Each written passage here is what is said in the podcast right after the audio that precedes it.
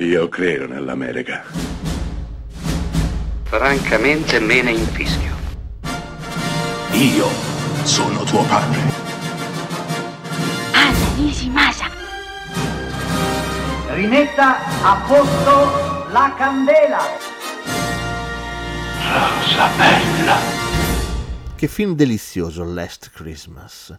Si prende spunto dalla celeberrima canzone degli Wham di George Michael, al suo interno nasconde tanto tanto di più. Emilia Clarke, la regina dei draghi del trono di spade, è una ragazza, una ragazza che vive a Londra, lavora in un negozio di Covent Garden, vestita da elfo, è un negozio che vende cose natalizie ed è profondamente insoddisfatta, insoddisfatta della sua vita, è stata malata, ha avuto una malattia al cuore, finalmente adesso è guarita, però, però tutto le va sempre storto, vorrebbe cantare ma non ha mai la sua occasione.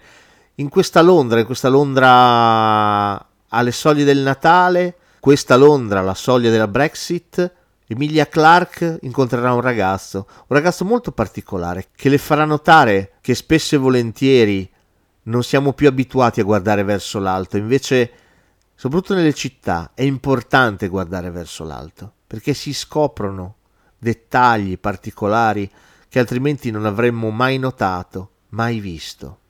Ecco, in questa atmosfera, che definirei anche metafisica, si svolge la storia di Last Christmas.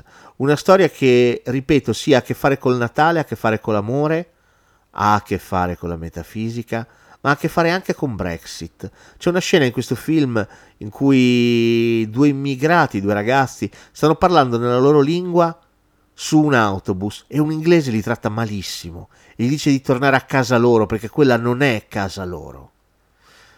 Beh, Emilia Clark li guarda, gli tocca una spalla e semplicemente dice state tranquilli, siete a casa, questa è casa vostra. Ecco, in un film simile, una scena simile, ti riconcilia col mondo, ti riconcilia con l'umanità. Eh, per un copione scritto da Emma Thompson che è benedetto da una serie di felici intuizioni che culminano in un finale natalizio in cui ovviamente la parte del leone la farà proprio Last Christmas, cantata da Emilia Clarke e accompagnata da un gruppo di volonterosi barboni. Come dirci ancora una volta che il Natale è di tutti, è per tutti e non servono soldi per poterlo avere nelle nostre vite.